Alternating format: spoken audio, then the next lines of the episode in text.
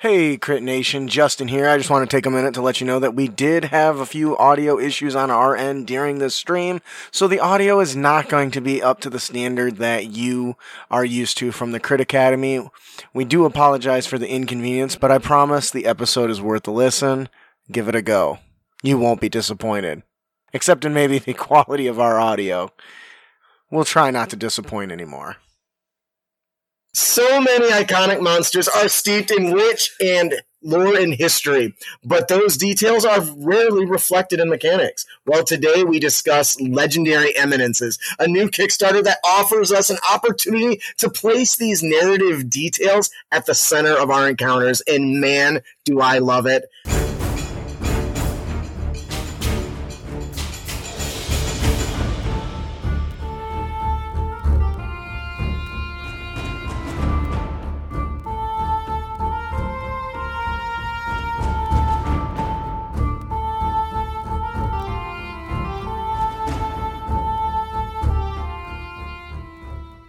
Hello and welcome, heroes, to the Crit Academy. I am your host, Justin. I'm your guest, Ray. I'm your co-host Ian. And I'm your co-host Brandon. Today, we hope to inspire you with creative content that you can bring with you on your next adventure. Today, Ray, thank you so much for joining us. Uh, I'm really excited to talk about Emery's log of legendary eminences. Before we delve into that, though, can you tell uh, our audience a little bit about you and what you do in the world of you know role playing games and D and D? Absolutely. Uh, first, I want to say thank you so much for having me on the show. Um, I'm a welcome. longtime dungeon master and a player of Dungeons and Dragons, but I also host the Running Off the Rails podcast. And more Yes. recently, I've been working on Emery's Log of Legendary Eminences, which is a Kickstarter. That is uh, something I'm super excited for, to be honest. Um, when I stumbled across this, I was just like, "This is this is glorious." Like uh, we mentioned before the show, this is a problem I didn't know I had, and I'm so glad that somebody came up with a uh, solution to this problem. Because uh, let's be honest, as players, how horrible is it when you you pull out your big bastard spell, you're ready to just destroy the boss, and the DM's like, "Eh." It, he ignores it. No, It just bounces off their scales. It it's ray cancels your spell. It is horrible, Yeah. horrible, right? Or just having a ability nerfed for, for no apparent reason out of the blue. Well, you've uh you've solved that. You saw this as a problem, didn't you, Raymond? Yeah, Yeah. so um, I think it was maybe about a year ago. I was watching uh, somebody streaming, just talking about Dungeons and Dragons, and they were talking. They were saying that they hate legendary resist- resistances, and I and I usually agree with everything that the streamer is talking about. I'm like, this person gets it, and then this was this was the thing that I I had cognitive dissonance over. I was like, what? I love legendary resistances. Like I love being as a player like picking out my spells, deciding which spell isn't my most powerful ability, but is debilitating enough where the dungeon master is going to use a legendary resistance. And then when they do, that's awesome for me. But this person hates legendary resistances. That's crazy. Why? And then they were talking about it and they, they were saying that it, it doesn't make sense to them. The player, the players want to use their coolest abilities. It, it feels weird that they can't use their coolest abilities. They have to choose their their abilities that are kind of cool. And I was like, okay, I, I get, I get it. You're Mhm. you're right, but but I don't want to. I don't. I want people to love and interact with legendary resistances the way that I see them. So how can I spice them up, give them narrative consequences so that they are fun to interact with in the ways that I love interacting with them. Mm-hmm. Yeah, and I think that that's something that we all uh, kind of realize once it's pointed out to us. and so um, I'm really excited to talk about your kind of details here. Um, for, ever, for everyone to get really into the, the setting and the, the emotion of this uh, Emery's log of legendary eminences, I feel like we need to know who Emery the Eclectic is. So Emery the Eclectic is this cross uh, is this is this ancient archmage um, who was an adventurer ages ago um, and retired ages ago uh, and has been hopping around the multiverse, visiting different planes of existence, different timelines. Uh, when we were thinking about who Emery was, the the Doctor Who kind of came to to mind as kind of like uh, someone who is similar in fantasy and fiction. Um, and Emery's log of legendary eminences is Emery's recording of these named creatures that she's encountered across her travels that were weren't just uh, adult red dragons or ancient red dragons or just a lich or just a Tarrasque. These creatures were like the pinnacles of, of the toughest versions of these monsters that they've had to that she she's combated and and in some cases like run away to different planes to go and search for ways of of defeating them when that monster catches up with her on that that next plane of existence or that next timeline that she jumps to. Um, so Emery's log is the recording of all of these legendary eminence abilities that she's encountered. Um, and we we also have some anecdotes in the the supplement written from her perspective about some of the named creatures she's encountered. And the the Kickstarter video kind of gives a kind of like a sneak peek of of what those different anecdotes might might look like or feel like. Because she's narrating it, it's a little uh, more uh, narrative focused. Can we talk a little bit about the mechanic and what its actual pure function is in the the the stem uh, and in the, the the way of a D and D monster stat block? I know you brought a couple samples for us to talk about um, today and exactly how they work together. Yeah, so, so I, I, would love to. um, so uh, the way that a legendary eminence works is it's an ability that is active from the start of combat that just exudes the flavor of the monster you're fighting against. Um, so you're you're already getting some extra narrative element of the monster monster that you're fighting against present from the start of combat. The adult green dragon is one of my favorite examples. Uh, green dragons in Dungeons and Dragons lore are the most like magical and the most like cunning and conniving dragon. But when you look at the stat block, it kind of just feels like the poison breath dragon is is kind of how it feels to me at least. So it's like, how can we add something here that makes this green dragons feel slippery? Uh, like you can't you can't get your hands on them. Um, so we added mirror images. So the dragon refreshes mirror images at the start of its turn equal to the number of legendary resistances that are remaining. So it makes it, it makes it really hard to hit, to hit the dragon. But um, while they still have legendary resistances, so we hope that this will kind of add kind of uh, a natural phase to the combat or phasing to the combat where first your party is trying to target legendary resistances to get rid of enough of those refreshing mirror images where you're uh, people who are trying to target hit points as opposed to spell save DCs mm-hmm. um, are are able to punch through. So there's a few design things that we're we're trying to nail here, um, and and we hope that we do, which is that legendary resistances in their current form almost act as a completely separate health bar that like half of your party is working against. So it's so it's a race, right? Mm-hmm. Do the people who are dealing damage get the monster to zero hit points first, or do the spellcasters who aren't dealing any damage, maybe, um, do they, yeah, like may, maybe they're casting fireballs and stuff like that, so they they're right, right. hit points, but maybe they're trying to use uh, feeble mind or polymorph or banishment, all these iconic spells, um, the maze spell, and and they're not targeting hit points at all. And if if the creature gets to zero hit points, the spellcasters who were targeting legendary resistances feel like they didn't contribute anything to that combat. And if and if you feeble mind the enemy, then what what about all of the damage that your fighter did? Like that didn't mm-hmm. that doesn't matter either. The the right. monster was defeated at full hit points or one hit point. So by making it harder for any character to approach these creatures to get into melee with them um, while these while this aura or these different types of auras and eminences are up, we're hoping that the party collaborates, comes up with a plan to get rid of the resistances first, enough of the resistances first, and then the plan shifts into phase two, where we can now get our hands on this monster.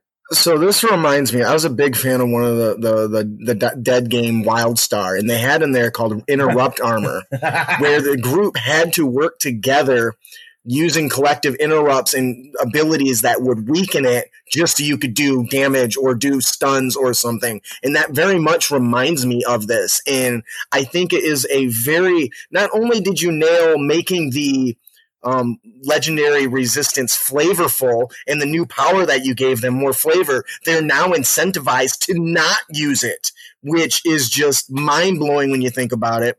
Which so kudos to you. Um, uh, Dalcinia says this sounds incredibly interesting, and I'll have to rewatch the stream to see what I missed.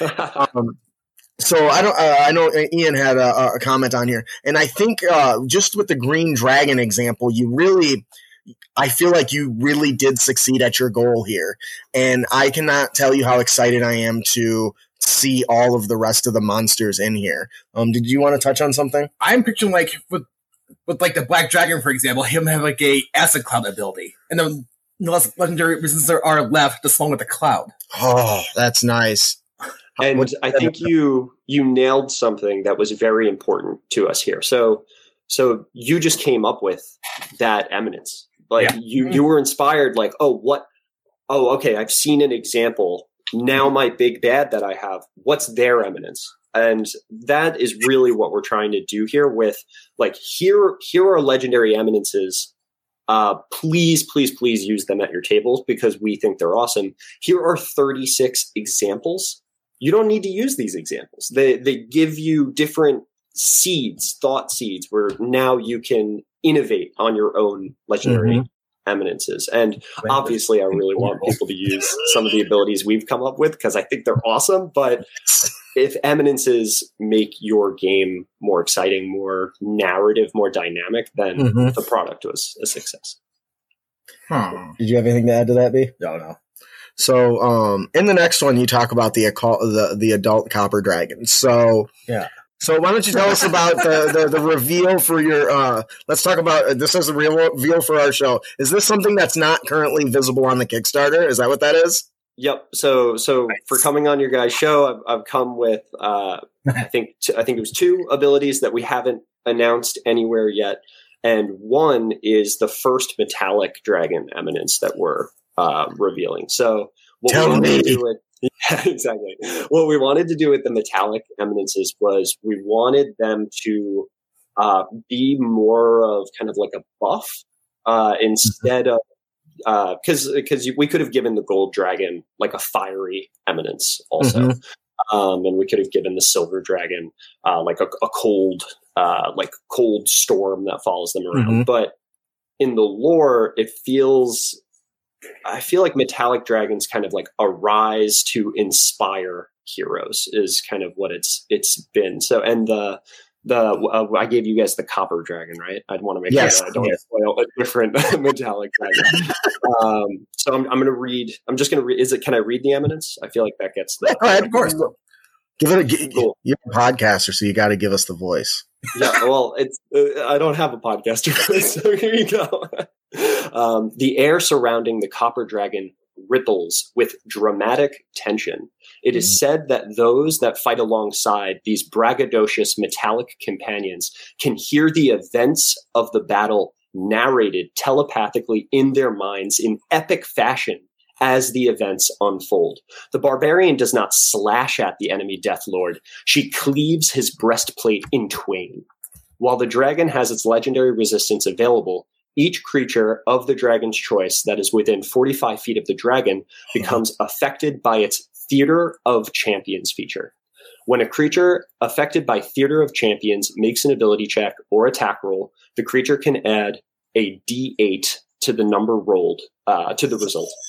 Each time the dragon uses its legendary resistance, the area affected by Theater of Champions decreases by 15 feet. Is this like a boosted bless? Yes because yes. that is awesome. It sounds horrifying.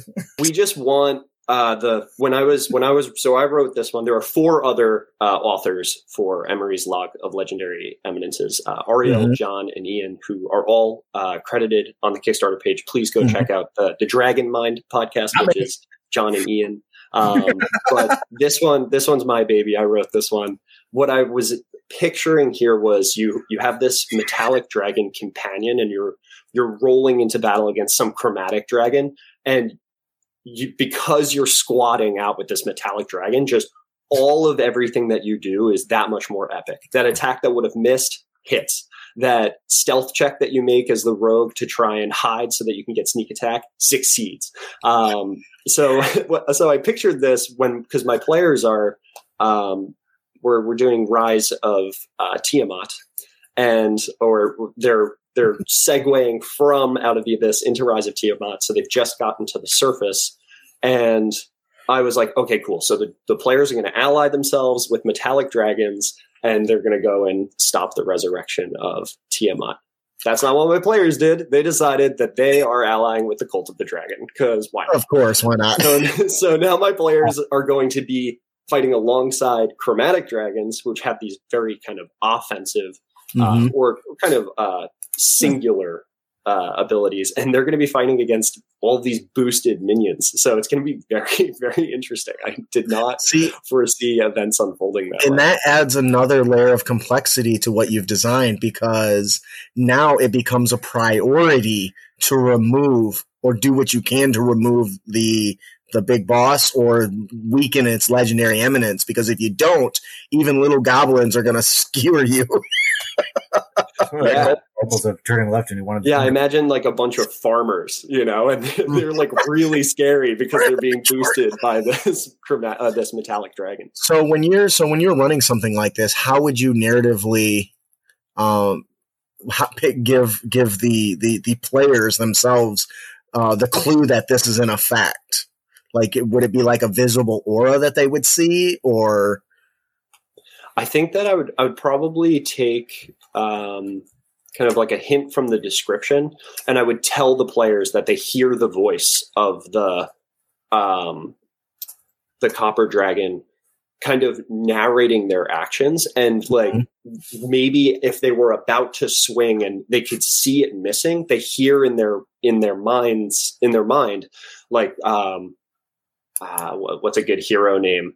Uh gawain the the brave cleaves the goblin in two or or something like that. And all of a sudden the sword is kind of like given extra speed and kind of like shifts over to the right magically and, and the attack finishes and it looks spectacular whereas you would have missed before. And now the player starts to realize that it's almost like they can't fail. Uh, like the story is being written despite like as a success as a heroic tale in real time uh, despite maybe uh, their their fatigue which which would have maybe made that attack miss otherwise. There's a uh, a free resource on our, our our free section of our website where it's a kobold victory chart and every time they land a blow or knock somebody unconscious you roll this thing and i feel like that would just be so like perfect mix with this the kobold spits on you stands on your chest and pounds his own it, it makes, it makes me think of like when you're out working, you got an earbud in, and you're listening to that one song, and it, it starts getting you pumped up when you're when you finally get stuff done. You get those chills up your spine. Like, yeah absolutely that's how i'm feeling so um you would you you mentioned 36 of these On that note, do Mm. not listen to chasing music when driving on the expressway. oh jesus because You're Um, just shifting up you just keep shifting What gear are you in? Gear. i'm in g what is g go all right so automatic. you, you mentioned 36 of these. Um, the next one you brought with us is actually a creature that doesn't have legendary redr- uh, uh, legendary resistances in the monster manual. Can you tell us a little bit about this monster and why you decided to go that direction?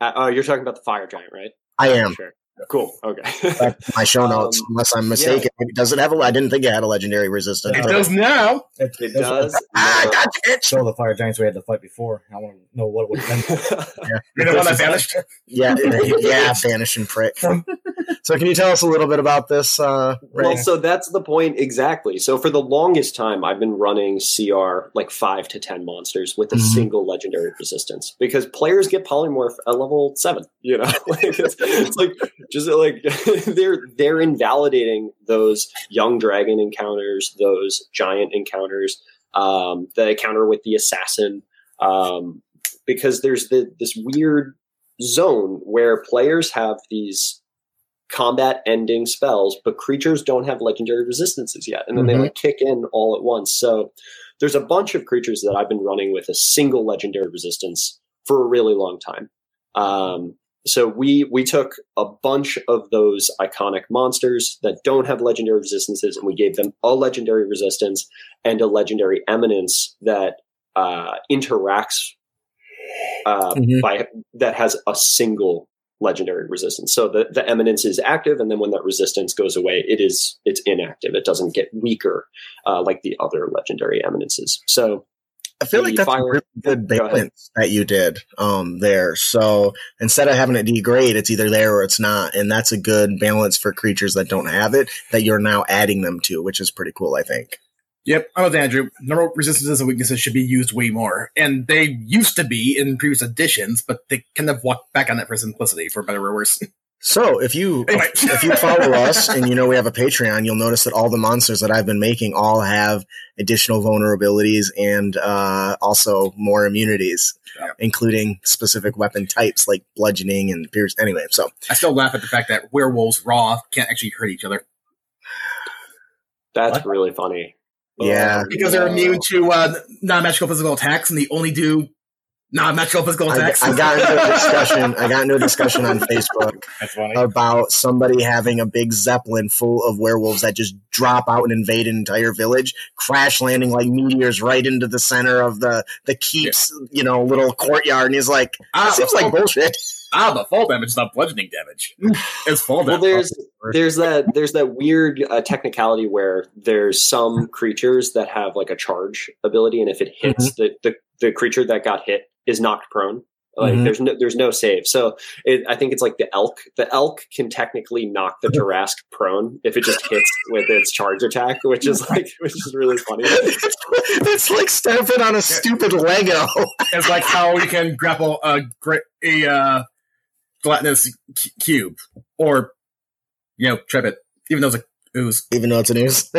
All right, so uh, so what exactly? Uh, um, uh, uh, so we we've talked a little bit about the uh, the fire giant getting a legendary resistance. Did you touch on what it actually Yeah, does? What, what is the legendary resistance? No, so uh, I won't read. I won't Legendary read the whole eminence this time, but um, for for fire giants, we were reading the lore of fire giants, and they have this kind of like not so often talked about culture. All the giants have like very different cultures, which are, is not really talked about. So we had a really good opportunity to inject these different giant society cultures into their stat block. Um, And Mhm. for the fire giant, they have a rich tradition of it's almost like a feudal society where there's they they smith and they're they're very martial. They're very they're very good with their weapons, very practiced with their weapons. Mhm. So when you uh, make a melee attack uh, against the fire giant and you miss, it collides with the giant's uh, like runic armor that they have smithed themselves instead, and it triggers a concussive burst of flame. The and the attacking creature is pushed back five feet, and all creatures within ten feet of the giant must succeed a DC 14 Dexterity saving throw or awesome. take two D4 fire damage. I love that. That is so Boom, cool. Shakalaka. Uh, and I agree with Andrew. A gelatinous cube is is just a dungeon Roomba. Roomba. What is that? shit? A dungeon. There's a picture of a dungeon Roomba. That's hilarious. She That's found it. really Uh, funny. That's hilarious. Um, Have you guys seen the videos of the Roomba, uh, like finding dog poop and then just smearing the dog Oh, yeah. out throughout the entire apartment? oh, it's so gross. we, we gotta like, here, here- here's why we shouldn't get a dog. It's like, what? What's wrong? Oh my god! It's so gross. Yeah. Um, so I really, I really think what you've done here is something special. Um, and I hope that everyone that's listening uh, now, or watching now, or listening when the podcast goes live, um, swings over and supports your your product because Um, I really think this is something that the game really needed. Um, I and- now know what I now know what Dennis was missing. oh god, When I inside joke. when I get paid next, I will. I want a copy of this. Yeah, definitely. So, um, I think this is something that is you've done really, really well. I can see the passion for it in your eyes, um, and you solved a problem most people don't know they have. So, I you're going to have lots of uh, lots of uh, uh, success here with Emery's log of legendary eminences. Um, this is certainly It uh, slips off the tongue, doesn't it? it really does. and the other, you know, there's something else that I like about these. When Volo's Guide first came out, when they took the direction of narrating it from an in-game character's perspective, I think that is one of the best things you can do because it allows you to easily inject tidbits of the world's lore from the perspective of somebody living there, which is far more engaging and interesting to read, even if it's through little short little nuggets on the sides of the pages and little, you know, blocks. And I think you've managed to do that quite well. I see that there's one right on your Kickstarter page uh, for uh, Calamity Incarnate by Emery, and I think that it's it's well written. Um, the lore is very juicy, and I think that's going to appeal to a lot of people beyond just the amazing mechanics that you've you've kind of developed around this uh, this legendary resistance problem. And I'm I'm officially right here make it known I consider it a problem now because I didn't before. Now it's certainly a problem. I'm saying that out loud. Wizards of the Coast, if you're listening, You. I know they are. I know they are. Now, this this Emery character is that a Forgotten Realms character? No, no, no, no, it's- it's they, unique they to them. Could not be if we wanted to go to to Kickstarter. Yes. Yeah. You can't uh, you can't publish the IP owned by somebody else except for on DM's Guild, where they give you exclusive permission to do so, and not even all their stuff. So, um, before we move on to the the next segment here, uh, is there any other talking points you wanted to touch on? I think you've really done an amazing job. If you haven't picked this up yet, please go do it. They are over a thousand percent funded and are climbing.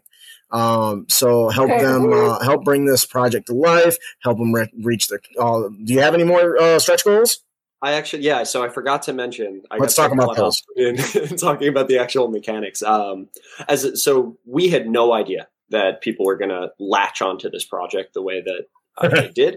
So Right. the first thing we did was we, we were like, okay, well let's let's just make more stuff. uh, so before we could come up with any stretch goals, because we needed to think about those pretty carefully, we came up with a thank you gift that we wanted to just include with the product that we knew we could produce pretty quickly. Um, and one one of those the the thank you gift is we're making ten magic items that interact directly with legendary resistances Oh, and nice, legendary eminences. So very nice. one uh, one such example is a uh, a legendary weapon archetype. So you can choose the type of weapon that you want it to be in your world and the name for it. But what it does is when you hit with the weapon, you can choose to take on a level of exhaustion in order to immediately eliminate one legendary resistance. I think So- that's in our magic item for the episode. oh shoot. I ruined it. Okay, so uh, so I won't I won't tell any other ones, and I'll explain another magic item when we get to that section of the show. um, and then we and then we did come out with stretch goals um, that I just wanted to to list off at, at a at two thousand five hundred dollars.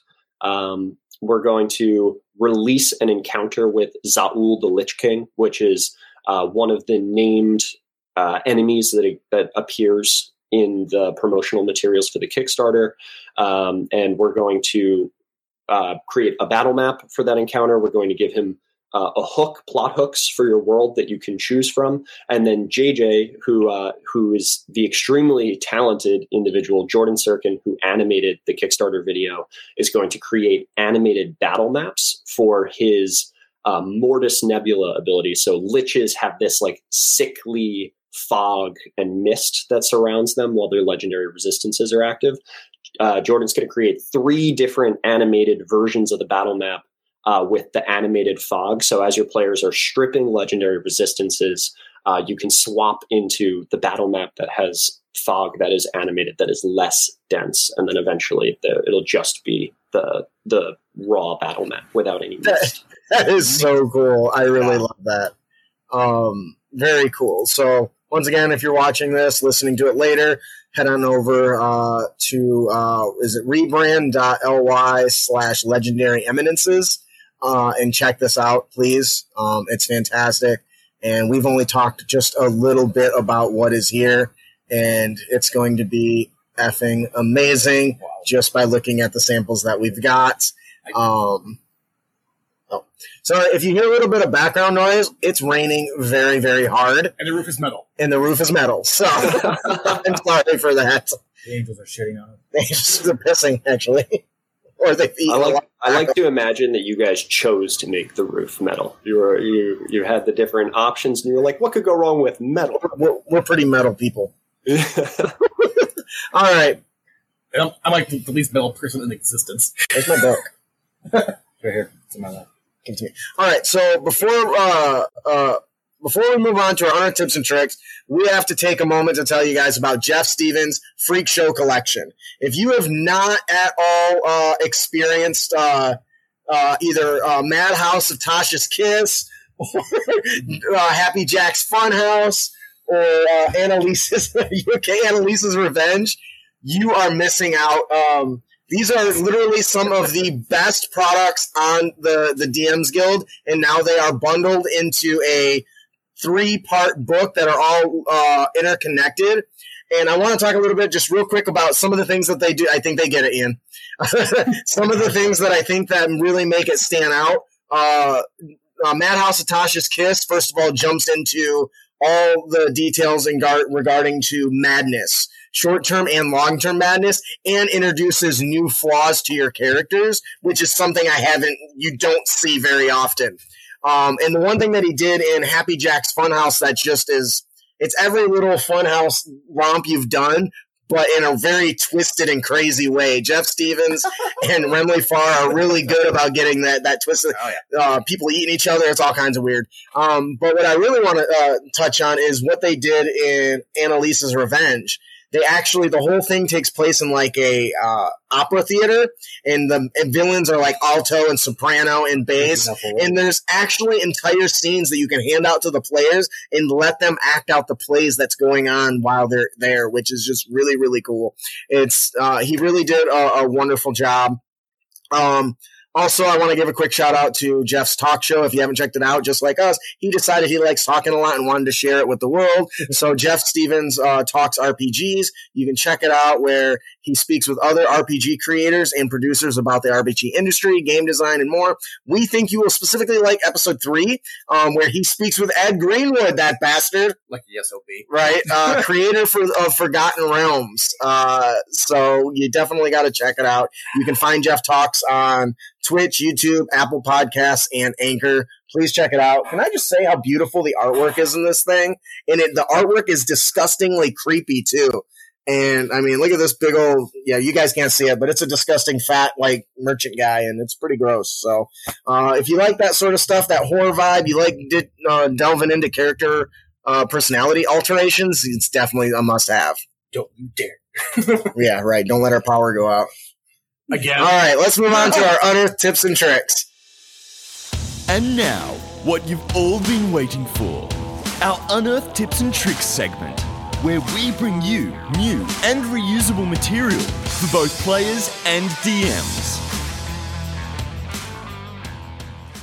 So we got lots of uh, fun stuff today. Um, the first thing we're going to touch on is our monster. We always bring a wonderful monster with alterations. Brandon, would you like to tell us about the Shadow Hag? The Shadow Hag.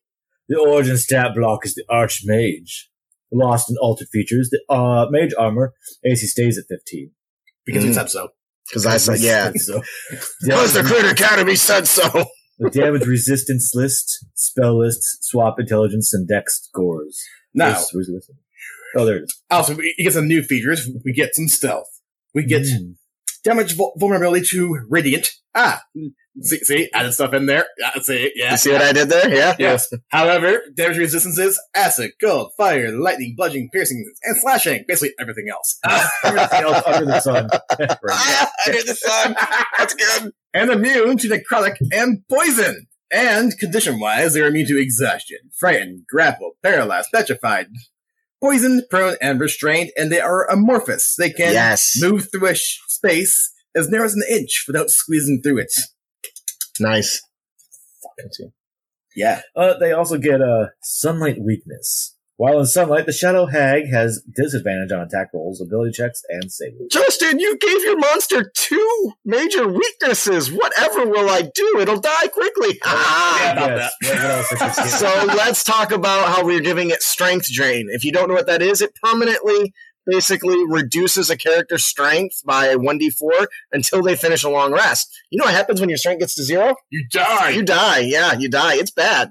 So it can be killed God. pretty easily, but uh, you, you, if it hits too many people over and over, you're going to go down. Especially all you little, little tiny, scrawny casters with eight in your stat. That's potentially two rolls before you're dead.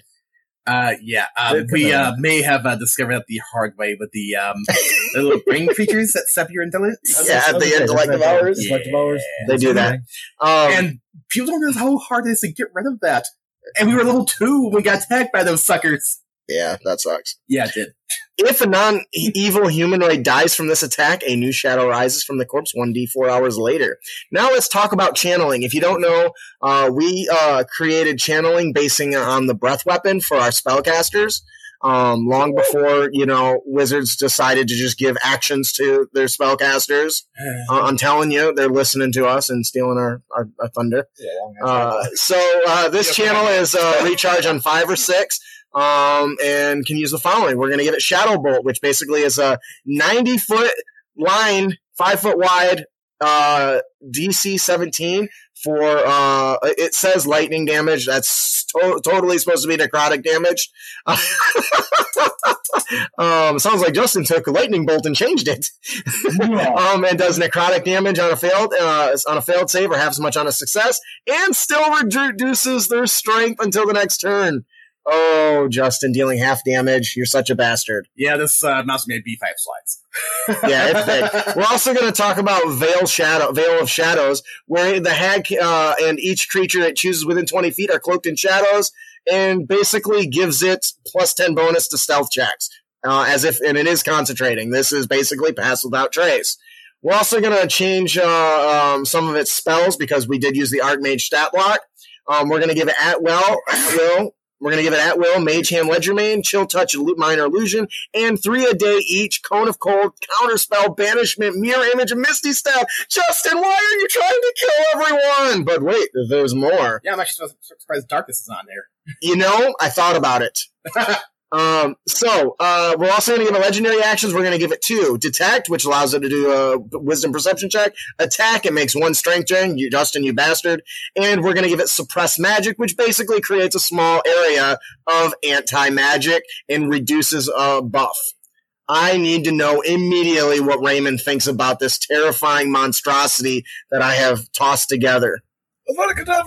It's it's it's Um, I'm getting some really awesome Witcher vibes from it. So what I mean by that is it feels really hard to fight against unless you know what it is that you're fighting up against and you've prepared uh, the weaknesses that that uh, you know you're going to need going into it, and maybe some things to to deal with that strength drain ability. So I love the idea that this creature is on the loose in some city uh, and maybe is like wiped out, decimated, kind of like a fourth of the population of the city, and then the entire city, uh, the entire populace of the city abandons the city, and your adventuring group is hired to go and kill this thing. And now, now you're finding out things about it uh, from witnesses uh, who have had their family members killed, and then maybe you find out what it is and what its weaknesses are. So your party knows they need to prep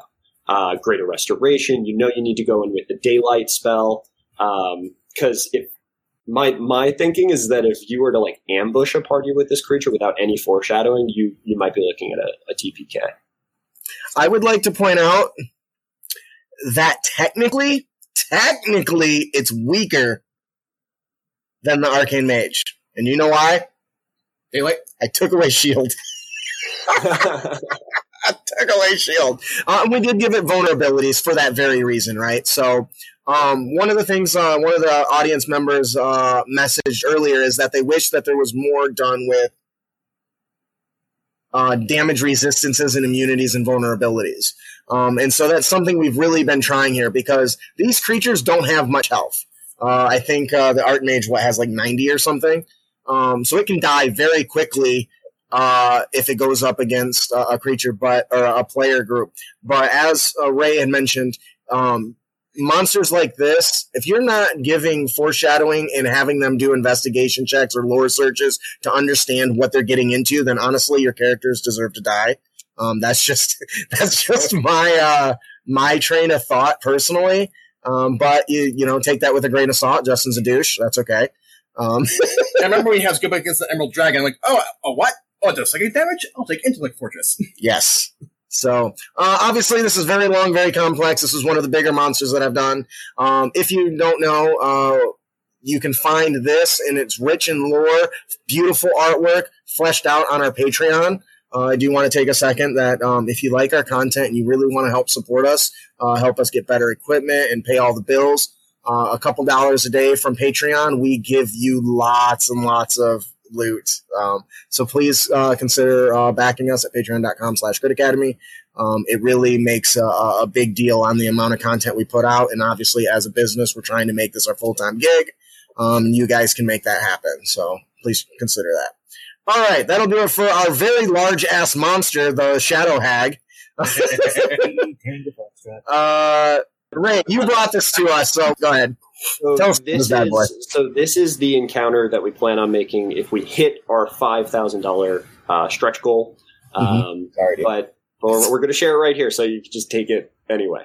but but you won't get those sweet battle maps. yeah, we you plan give ba- wicked battle maps, and this is a really a big summary of it, right? Yes. So, uh, Vitria Shula, the fetid torrent, slumbers deep within her sub-aquatic layer. Your divinations have revealed that the God Ripper, a magic halberd capable of removing legendary eminences, resides in her hoard. If your world is to survive the coming of the Gigatarrasque, you will surely need this weapon in hand. Uh, Virtua, Vir- Vitriashula's lair is a gigantic subaquatic cavern. The lair has many naturally formed columns and stalagmites that the players can hide behind. But as Vitriashula uses her acid breath, the columns crumble and the walls of the cavern start to let in the water from above. As the water level rises, the battle will quickly turn to Vitriashula's favor as dry land becomes a valuable resource. Can the players find the God Ripper before Vitriashula melts the flesh from their bones? Oh, and uh, Oh, depending on your party level, goodness. level, you can make this black dragon either an ancient dragon, an adult dragon, or perhaps even a young uh, black dragon. See, I, I I like that. That's a nice little detail because you could just easily nice touch, yes. be able to scale it to whatever you think your party can handle. I thought this is awesome. First, God Ripper, amazing. I love it. That's an amazing name. um, I, I, the idea that it's a, a, a special halberd that's necess- uh, that the, that's in her lair, that's quite appealing, don't you think? Yep. Like, ah, man, I love that. That is so. Let's talk about the Giga Tarrasque. Um, uh, because Dun, dun, dun, dun. I have to ask: Does the Giga Tarrasque have a um, cover for its biggest weakness? Yes, it does. So the Giga the Gigatarrasque doesn't need to be the name of uh, whatever your uh, amazing Tarrasque with a legendary eminence is. Mhm. I, I kind of just came up with. I was like, "What's something that sounds like Godzilla?" As I was writing this encounter, I was like, "We need something that's scarier than an ancient black dragon." So, uh, but um, so I'm going to share another spoiler, I guess. Uh, but I'm happy to do so for the Tarrasque's legendary eminence. We we really love the idea that the Tarrasque is this planet consuming monster. And uh, when it arrives on your planet, it starts to behave almost like a collapsing star uh, that is just kind of like roaming around destroying your your cities. So it has this almost gravity well effect that anybody who is within 450 feet of it starts to be dragged towards it. Uh, you have to you have to save. I, I've seen a lot of uh, modifications to the Tarrasque to give it ranged attacks because that's its biggest weakness. But it also for it's not to my personal taste because I think part of what makes the Tarrasque so awesome is that it doesn't have ranged attacks. So how can the Tarrasque drag everything that would do it harm into its melee range so that it can do what it's always been iconic at doing, which is You know- stuff. I think you also solved two one other problem that most people don't even realize.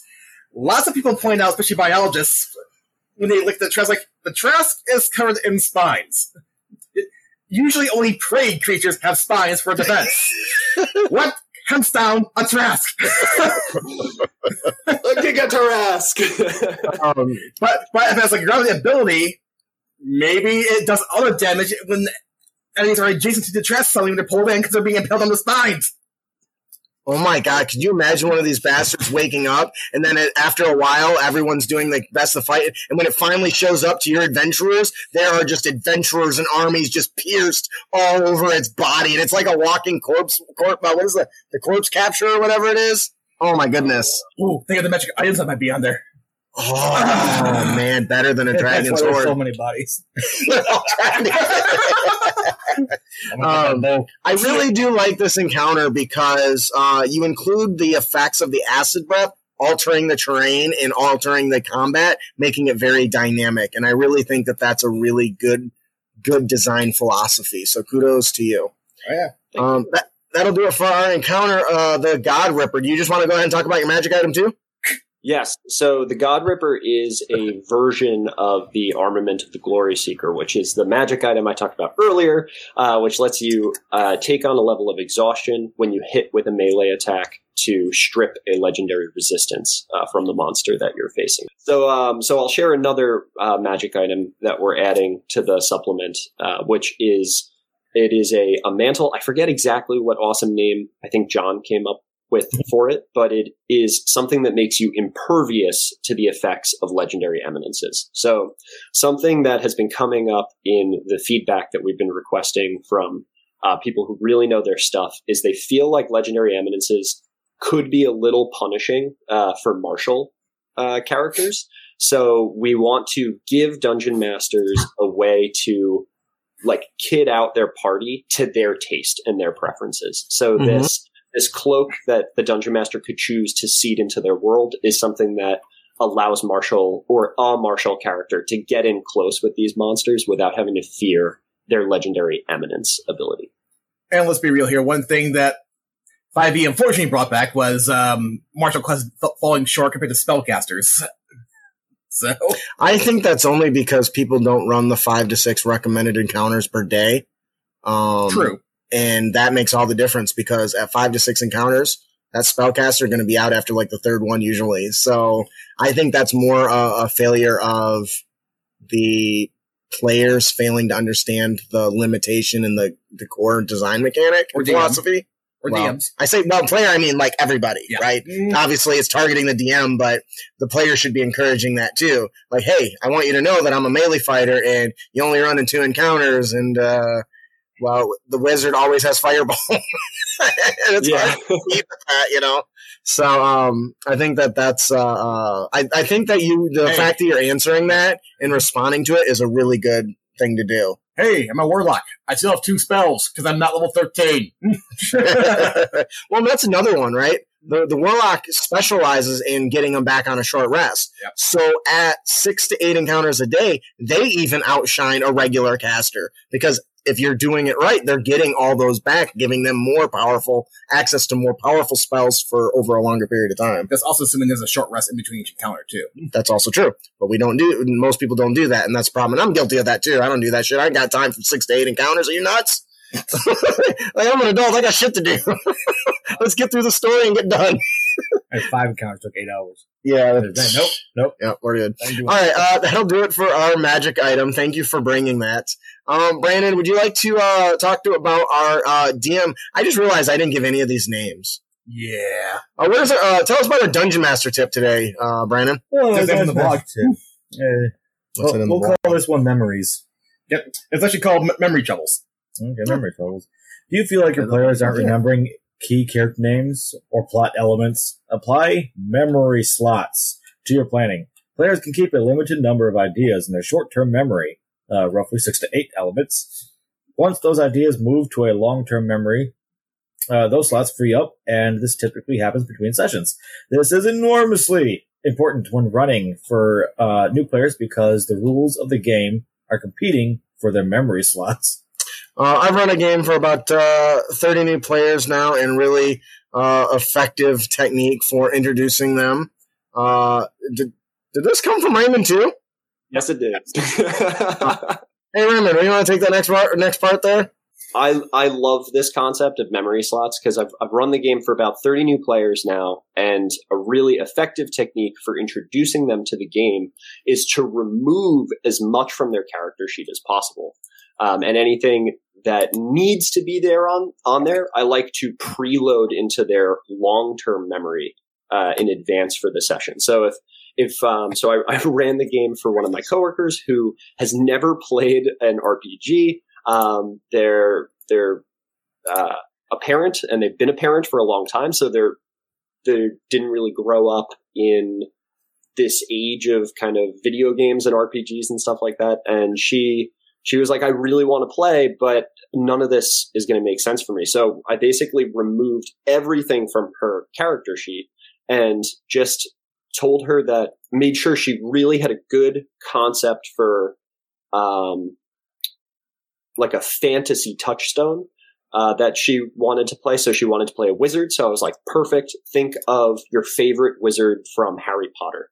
Uh, and whenever you want to try to do something, just let me know what you want to try to do, and we'll figure out how that works within the rules of the game. Uh, and that has been enormously successful for running for new players. Is I've, I've even gone so far as to uh, write out little spots on the the paper in front of them for them to put their dice back to because That's when you good. say roll when you say roll a d20 they're like roll a what? Like, like they don't have that abbreviation in their head and then they look down at their little math rocks and they're like which of these is a d20 uh, like a 20 and then they're like they finally get the d20 and then you ask them about the d6 and they're like i've never rolled a d6 before in my life and it's like yes you have. It's the six sided die. So like all of that stuff though is competing for their memory slots. So do you think they're going to remember the like elvish name of the villain that you set up in the beginning of the encounter when they're just trying to remember which math rock is which? No way. So do your best to remove as many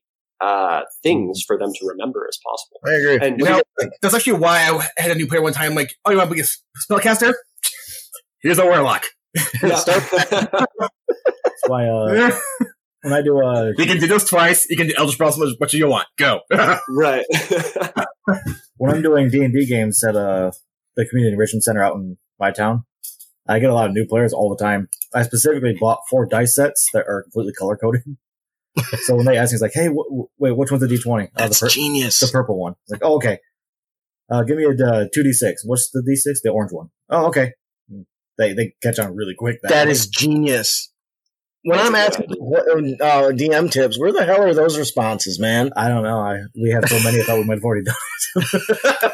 the problem isn't coming up with the tips. The problem is coming up with the tips when you want to come up with tips. Yeah, and when we ha- and ones we haven't done, he's right, I think this is a great idea. It's not something that I, as a DM, had ever considered. Um, I run games every Wednesday for children.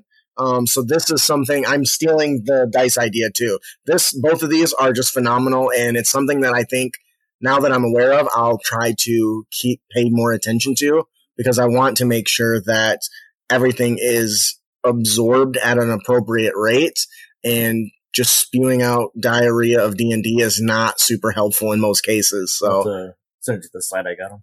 okay, Although one all right. although something I've seen some games do, do too is the DM has the character sheet behind, behind and they say as players, what do you want to do? I can see that being useful. Yeah. Uh, All right, something we're running over on time. Go ahead, real quick. Uh, sorry, this could be another DM tip. That's something similar I do. Well, then send me an email. uh, on, the, on the front of my DM screen, I have a character sheet that's in there, and all the important brackets are outlined in colors. So when I say, "Hey, give me a, a stealth check," like, "Where's that at?" It's in the orange box. I did that for the kids. I've got it color coded for their skills Yeah, and all their other different features. Anyways, we digress. Uh, that'll do it for our Dungeon Master tip, memory troubles. Our player tip of the podcast is don't be a dick. Fran, Oh, tell us about the limiting lie. Yes, the limiting. Are you sure you wrote this one? I I don't know. Normally the guest doesn't want to actually write anything, so it caught me off guard. I was super excited. Okay. You opened the floodgates and Right. gave me a blank Google Doc, and I just went to town. Oh Jesus. Uh, when it comes to character development, NPC or PC, uh, we know that setting both short-term and long-term goals is the name of the game. Mhm. These goals give our characters something to strive for. During a campaign, we hope to develop our characters through roleplay and choices the characters make. Uh, while some of this is limited based on what the GM offers to us, much of it is within our control. Yep, as players, I'm assuming.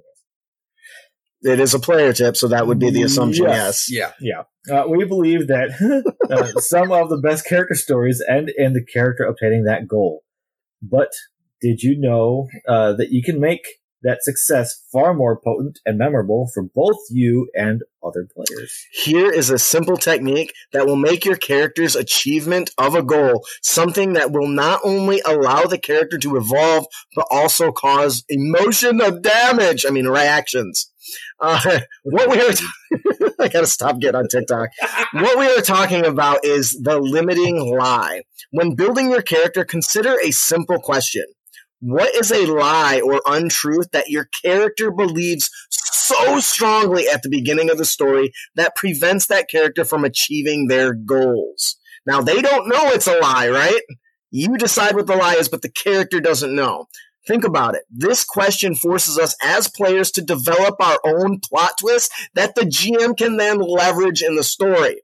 How will this affect your character when they learn the truth of the lie they have believed in since the beginning? The most common example is a teacher or mentor who has always been at the character side, providing guidance to help them better themselves. We got a really great example. Actually, on a quick side note, I remember like uh, one thing is like uh, like characters hate hate Yuan-ti because they believe they're evil. Dude, why do you believe they're evil? I've met 32 Yuan-ti, and 32 of them tried to kill me. Never trust a man in a tunic. Anyway, In the end, learning that the, the mentor character was only using the student as a tool to achieve some other goal. A great example of this is the CW show Flash, back when that was good. Uh, back in my day. spoiler alert from season one. In it, we learned that his mentor, Harrison Wells, well, one of them, is helping to train Barry Allen to become as fast as possible. He aids Flash in becoming a hero. In the end, the Flash learns the whole reason for Wells' support was so he could steal the Flash's speed for himself. Sucker. This turns Barry's trust of all into a more volatile trait. You know, why does he keep trusting people after all that? Uh, he becomes far more untrusting and struggles with it throughout the rest of the series. Ish. No, he's definitely. If you compare him to like season one to the rest of them, he's definitely It's more like jumping like. from 100% trusting to 95% Yes. trusting.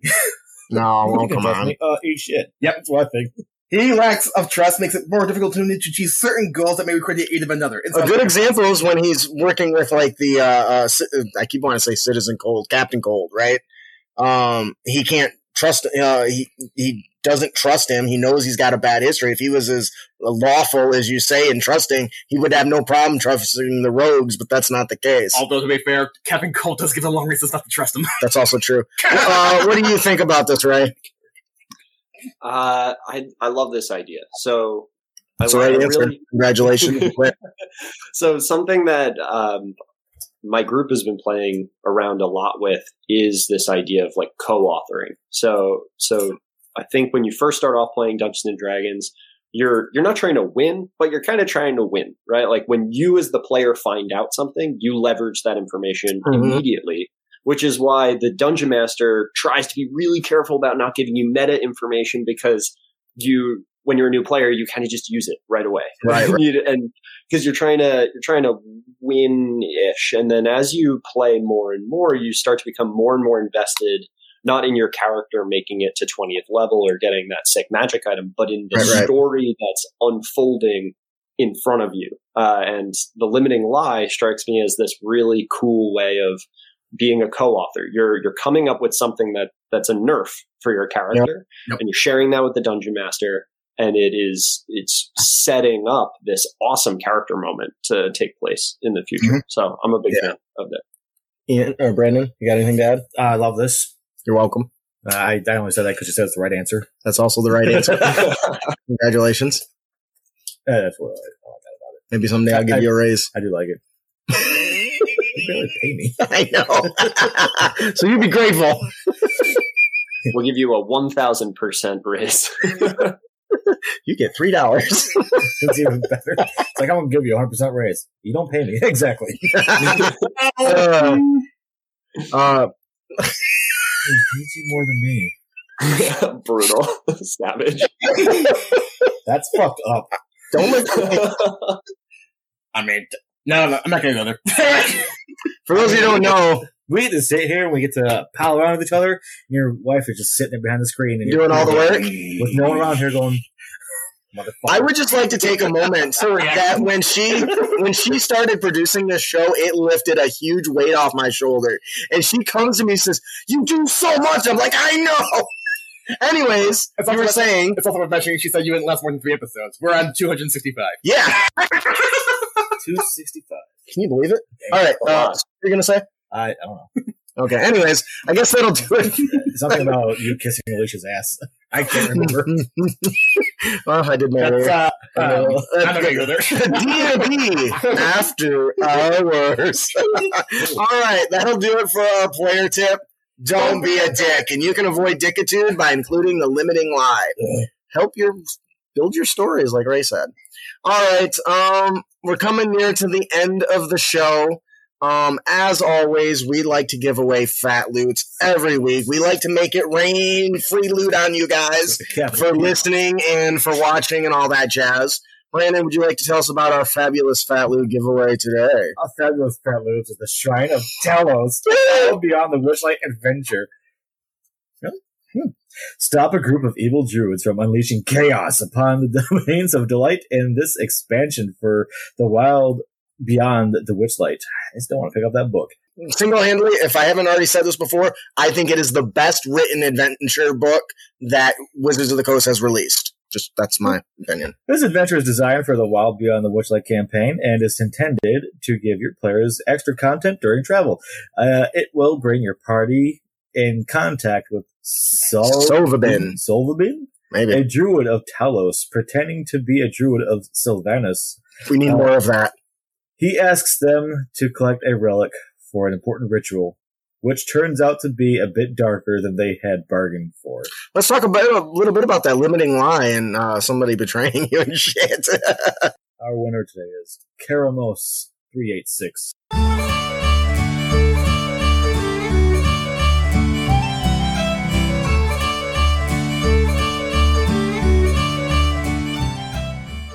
If you didn't win, no problem. Head on over to critacademy.com and subscribe for your chance to win, and we will make it rain on you. We have all kinds of frat loot you can get. shit?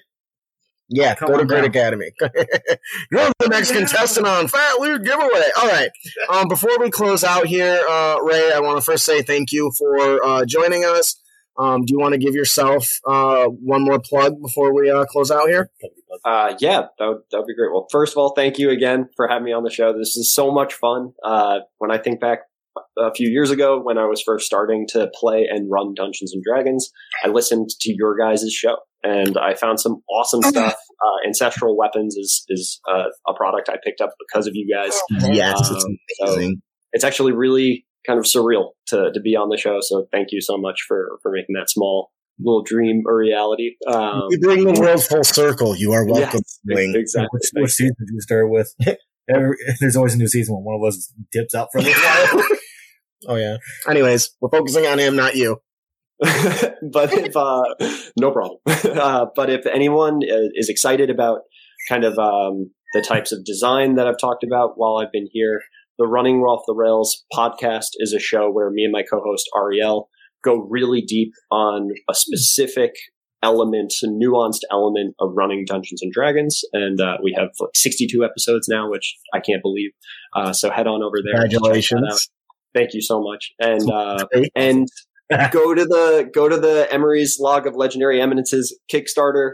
Um, Yes. I I really want us to reach our stretch goals because I want an excuse uh, to to make all that stuff for the for the stretch goals instead of um, moving on to some of the other projects that we have in the chamber. I'd like to linger on this project for a little bit longer. So uh, if if if this project speaks to you and excites you, um, head on over. We have a free sample there where uh, it has all the details about how to run legendary eminences, and then there are two sample celestial legendary eminences available on the Kickstarter. Uh, I'm going to tell you, every time I look at this, it gets me excited. Me too. So we're in good company. And saying it says right here, I'm looking at it, there's 18 days left as of right now. 18 days. Uh, as of the day of this live recording. This is our live recording, which is April 24th. We're going to listen to it, so you got to it's give not going to time. go forever, especially when you hear this episode. You probably have like what four days left. Uh, I don't know. A week? Yeah. Week or so, yeah. So eight days. So get on it. So yeah, go do it. Um, pick it up. Definitely do it. Support this. I love this product. Uh, I will probably certainly be picking it up if I haven't already backed it. I'm not sure because I back. There's so many Kickstarters going on that are going to empty Oh, my yeah. wallet that, and each one is worth it. But this is a must-have. All right, I think that'll do it for our show today. If you enjoy the show and you want to support us, please visit us at critacademy.com. Um, once again, I want to beckon out to all that are listening if we tickle your ear, if you enjoy looking at our visage, um, and you want to help make this uh, a, a dream job for all of us, please consider becoming a patron. We give a, our patrons get a lot of stuff. I spend hours and hours and hours and hours and hours and hours putting stuff together. The team does a really good job. So, um, if you think we're worth a, a pack of cigarettes if you're a smoker a month, or if you drink a lot of Kool Aid, a pack of Kool Aid, um, a beer, some coffee, what else? Or you could just listen to us and quit smoking. Yeah, yeah, quit smoking, then just you know send it us as a thank you. I managed Gotcha. to quit, and that's an impossible feat. Yeah. Is that explaining why you're not so hot anymore? Because you quit smoking? Used to be hot. what? What? Well, when I quit smoking, my appetite went up. I went from 180 to 210. So Well, oh, it was more of like a "Tss" moment, but Actually, cigarettes hot. do reduce the, your appetite, so that Yeah. checks out. Yeah. really, that's a thing. yes, Oh, I'm, I'm derailing us. I'm so many- sorry. That's why so many bottles smoke. Anyways, yes, quit smoking and come support Crit Academy on our Patreon. Um, we really uh, we need the support to keep doing. I mean, this this all costs money, time, and effort, and I'm sure that uh, Raymond can attest to that. Insanity, yeah. I want you to know, Brandon, that I love you. he just caressed me. He didn't touch me. He caressed me. I did. All right, so that'll do it for your show. Our show today. I am your host, Justin. I'm your guest, Ray. I'm your co-host Ian. And I'm your co-host Brandon. Thanks for listening. Keep your blade sharp. sharp and your well prepared, heroes. Did I screw it up? I screwed it up. You know, it's, That's what everything's it's fine.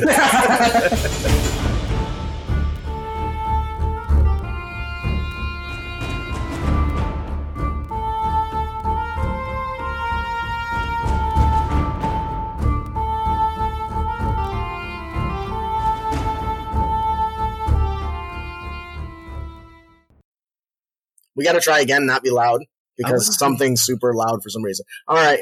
Our player tip of the podcast is don't be a dick. I hate you both.